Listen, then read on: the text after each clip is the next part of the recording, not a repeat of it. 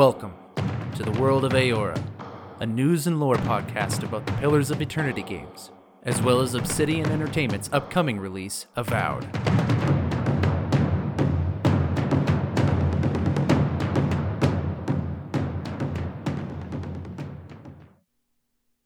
Hello, fellow Kith, and welcome to the show. It feels so good to be back. Uh, for those who are not aware, um, I, the host of the show, Eric, aka Gingerino, I've been out in the Rocky Mountains for four months doing an internship on instructing for outdoor leadership. And so as a result, I haven't been able to put out episodes for a while. I think the last one was in June, uh, but I'm back now, back in internet service and uh, recording equipment and being able to actually play video games again, which is delightful. Uh, so I'm really glad to be back. I'm putting this little episode out just to give you guys a quick heads up in terms of what's going to happen next and uh, where we're going to go from there. I just wanted everyone to know that the show is going to continue. Like I'm going to keep pumping out more episodes. Um, eh, back in April and May, when I was starting this outdoor leadership program, I had recorded quite a few episodes and was editing them like crazy. So I have three episodes ready that I'm going to release right away. They should all be out the same time that you get this episode for you guys to listen to. I'm not sure if it's my best work because it was rushed, but regardless, I'm going to put them out there so you guys have that. And I'm going to start getting back to the regular rotation of releasing episodes every two weeks. Um, the next few episodes that are coming out, uh, the ones that are releasing at the same time, are going to be about the Dyrwood which is the setting and location for Pillars of Eternity 1, the game. And there's some speculation, actually, that it could also be the setting for Avowed. Uh, it's very speculative, highly, you know, just uh, full of conjecture. So eh, whether or not that's the case, we don't know. Anyway, so that's the heads up for that. After these three episodes are done, I'm hoping to do something about animancy because we kind of have to understand what animancy is to understand some of the history of the Dyrwood. So all the the next three episodes they only cover about half of the history of the Dyrwood, and so we got to do a little refresher on what some of these terms mean for those who aren't familiar with animancy. So that's all the heads up I want to give. Um, thank you everyone for uh, reaching out to me or uh, connecting with me on Twitter or email. I got several emails from people while I was out and about wishing me good luck and just talking about the show and talking about Pillars of Eternity and tabletop role playing games. And it was really good to talk to some of you. So thank you so much for connecting with me and supporting me and supporting this show and enjoying it. I'm glad that some people are getting value from this. So I'm going to keep on doing it. So, two weeks from now, I expect a new episode to come out and uh, I'll give you more updates then. But um, Again, I don't want to just give you guys a five minute episode uh, of update and nothing else. So I am going to actually give a little lore tidbit on something called a biawac. Now, for those of you who have played Pillars of Eternity, uh, you'll know what a biawac is because it pretty much is one of the first things that you run into in the game. Uh, but for those of you who are not into Pillars of Eternity and you're just excited about Avowed, I'm hoping that a biawac is something that we will have to be aware of, depending on where in the world that the game is taking place. But what is a biawac, for those who are not familiar? A biawac, which is a funny sounding word, it's spelled B I A W A C, and the I and the W have like these little hats on top of them. It's a Glanfathan word, which is a culture that exists within the Dyrwood. Uh, you'll learn about that in the three episodes that are out with this one. It means spirit winds.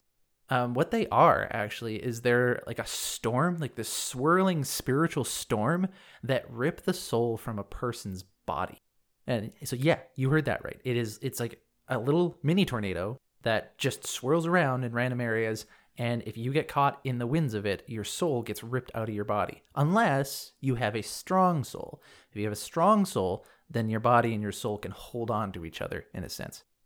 So I'm actually going to just look up Biawac on the Pillars of Eternity Gamepedia page and read you the description there and elaborate on it as we go. So according to the fandom Wikipedia page, a Biawac, or spirit winds, are storms that can rip the soul of a person's body, often creating blights. And we'll talk about what blights are in a second. Uh, rise up in cursed ruins, uh, and the ruins specifically are these ancient ruins of an older civilization known as the Engwithans. So these biawacs will rise up in these cursed ruins of the Engwithan culture from years ago, and they will shear souls away from the bodies of their owners. They appear suddenly and without warning, leaving victims little hope of escape. Strong souled people are not harmed by biawacs, but affected individuals are instantly reduced to a catatonic state and eventually their bodies shut down.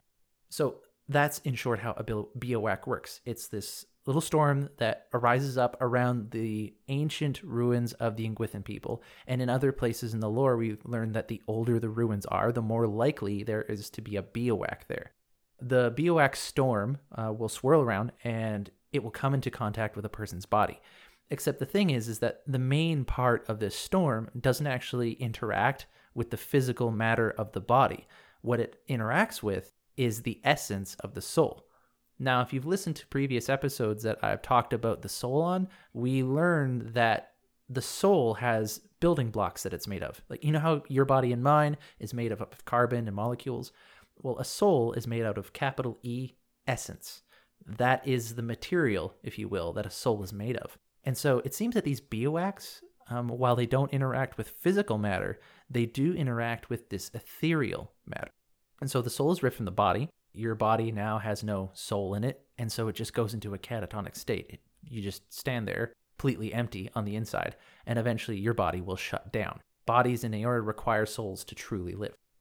Going back to the article, souls that are ripped free from their bodies and caught in the center of the storm may become stuck together and bonded with any other elemental substances in the maelstrom, often creating blights.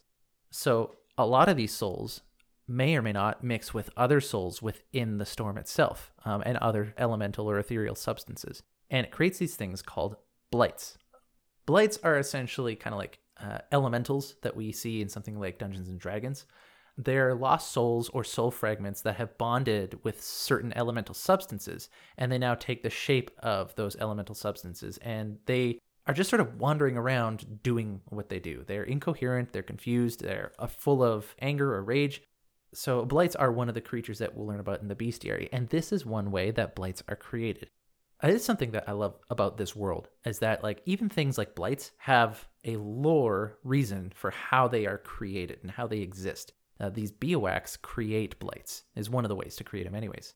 Uh, returning back to the article about biawacs, however, survival of a biawac, while rare, is possible if a person has a soul sufficiently strong, quote unquote, to hang on to its associated body despite the storm's attempt to tear it loose. So, in Eora, when we discuss souls and uh, essence of souls, we learn that there are different kind of strengths that a soul can have. As a soul undergoes reincarnation, there is a natural fragmentation of that soul. It starts to wear down. Um, theoretically speaking, given enough cycles of reincarnation, a soul could be worn down to nothing. And so, if your soul has either not undergone a lot of cycles of reincarnation or it just hasn't been worn down a lot from each cycle, you'll have a stronger soul, which means that when a biawac comes through, it might be able to hold and you might actually be able to survive. The discovery of numerous biawacs in Glanfath, which is a region in the Eastern Reach, which is the continent that we see in Pillars of Eternity 1, uh, the discovery of numerous biawacs in Eir Glanfath during its early exploration resulted in thousands of Aedir deaths. Uh, the Aedir was a nation across the ocean who sailed, well, across the ocean to this new continent, this new land, and they began exploring it in a unregulated fashion as they were beginning to colonize the area. And of course, in their exploration, they discovered these biawacs, but not knowing what they were, they were defenseless against them. They didn't know when or where they would occur. And thousands of these Aedir colonists would eventually die because of their interactions with biawacs. The deadliness and unpredictability of these events make biawacs the most feared phenomenon in Glanfath. And so there you have it. That's the short, short little look at what a biawac is. And I find it interesting because one of two things. One, it, it's interesting to think about how do these biawacs come to be? Uh, there's a lot of spoilers that I'm not going to talk about in the Pillars of Eternity 1 and 2 games uh, on, this episode that could contribute to it, but it's still kind of a mystery of like, where do these biawacs come from? What causes them to be? What machinations bring them forward? And what happens to the things afterward? Is it like this um, constant wave of souls that just occasionally bubble up above the surface of Eora? But if so, why is it only in this one area? and what causes them to only interact with essence and nothing else. There's a lot of speculation we could offer, but it's still quite a mystery uh, and very dangerous, regardless. Now, again, if you've played Pillars of Eternity 1, you have interacted with a Biawac pretty much right away. If you play Pillars of Eternity 1 and you haven't interacted with a Biawac, then you did not get very far in the game. You should try again. But, I mean, you do what, do what you want. I'm not going to pressure you into playing the game. But for those who are excited about Avowed, my hope is that if we are playing in the Dyrwood area, that our characters would get to interact with a Biawac, or it's something that we have to contend with. Um, as well, if we're not playing in the Dyrwood area, like if we're playing in the Living Lands, as the rumors are going around saying we are, then what if we ran into Biawacs there? What might that imply about the Living Lands? What kind of mysteries do we have that we can unfurl if that's where we're playing in? Yeah, I don't know. But either way, I would find it very exciting if it was something that we were able to interact with in the game or even harness. Imagine if we learned how to harness. If my character gets a Biawac gun in Avowed, that would be the coolest thing ever. Um, it would also be a little game breaking and probably uh, kind of dumb in a way, but in the kind of way that I would love it to happen. So that's the short little mini lore tidbit that we got for today. I hope it got you thinking about BOX and whether or not you want to see them in Avowed um, as well as how they may or may not work in the Eoran world. The other three episodes should be out, as I've said, and they are about the early history of the Dyrwood, which, as I mentioned, is the setting for Pillars of Eternity 1. So, for those of you who are trying to get into that game because you're excited about Avowed, that is the history of that world. Uh, for those of you who are not yet familiar with the world of Eora, haven't played Pillars of Eternity, um, listen to the history of this area that you play this first game in. Um, and I'm going to dive into more of its culture and government and et cetera, et cetera in a later episode. Uh, but that's what we're going to do for now. Thanks, guys. I'm so glad to be back. Really loving diving back into the lore and going crazy trying to figure out what one I'm going to do next because I haven't had a taste for this stuff in quite a long time. Anyways, that's all for now. Um, this is Eric, aka Gingerino, and I will see you guys next time.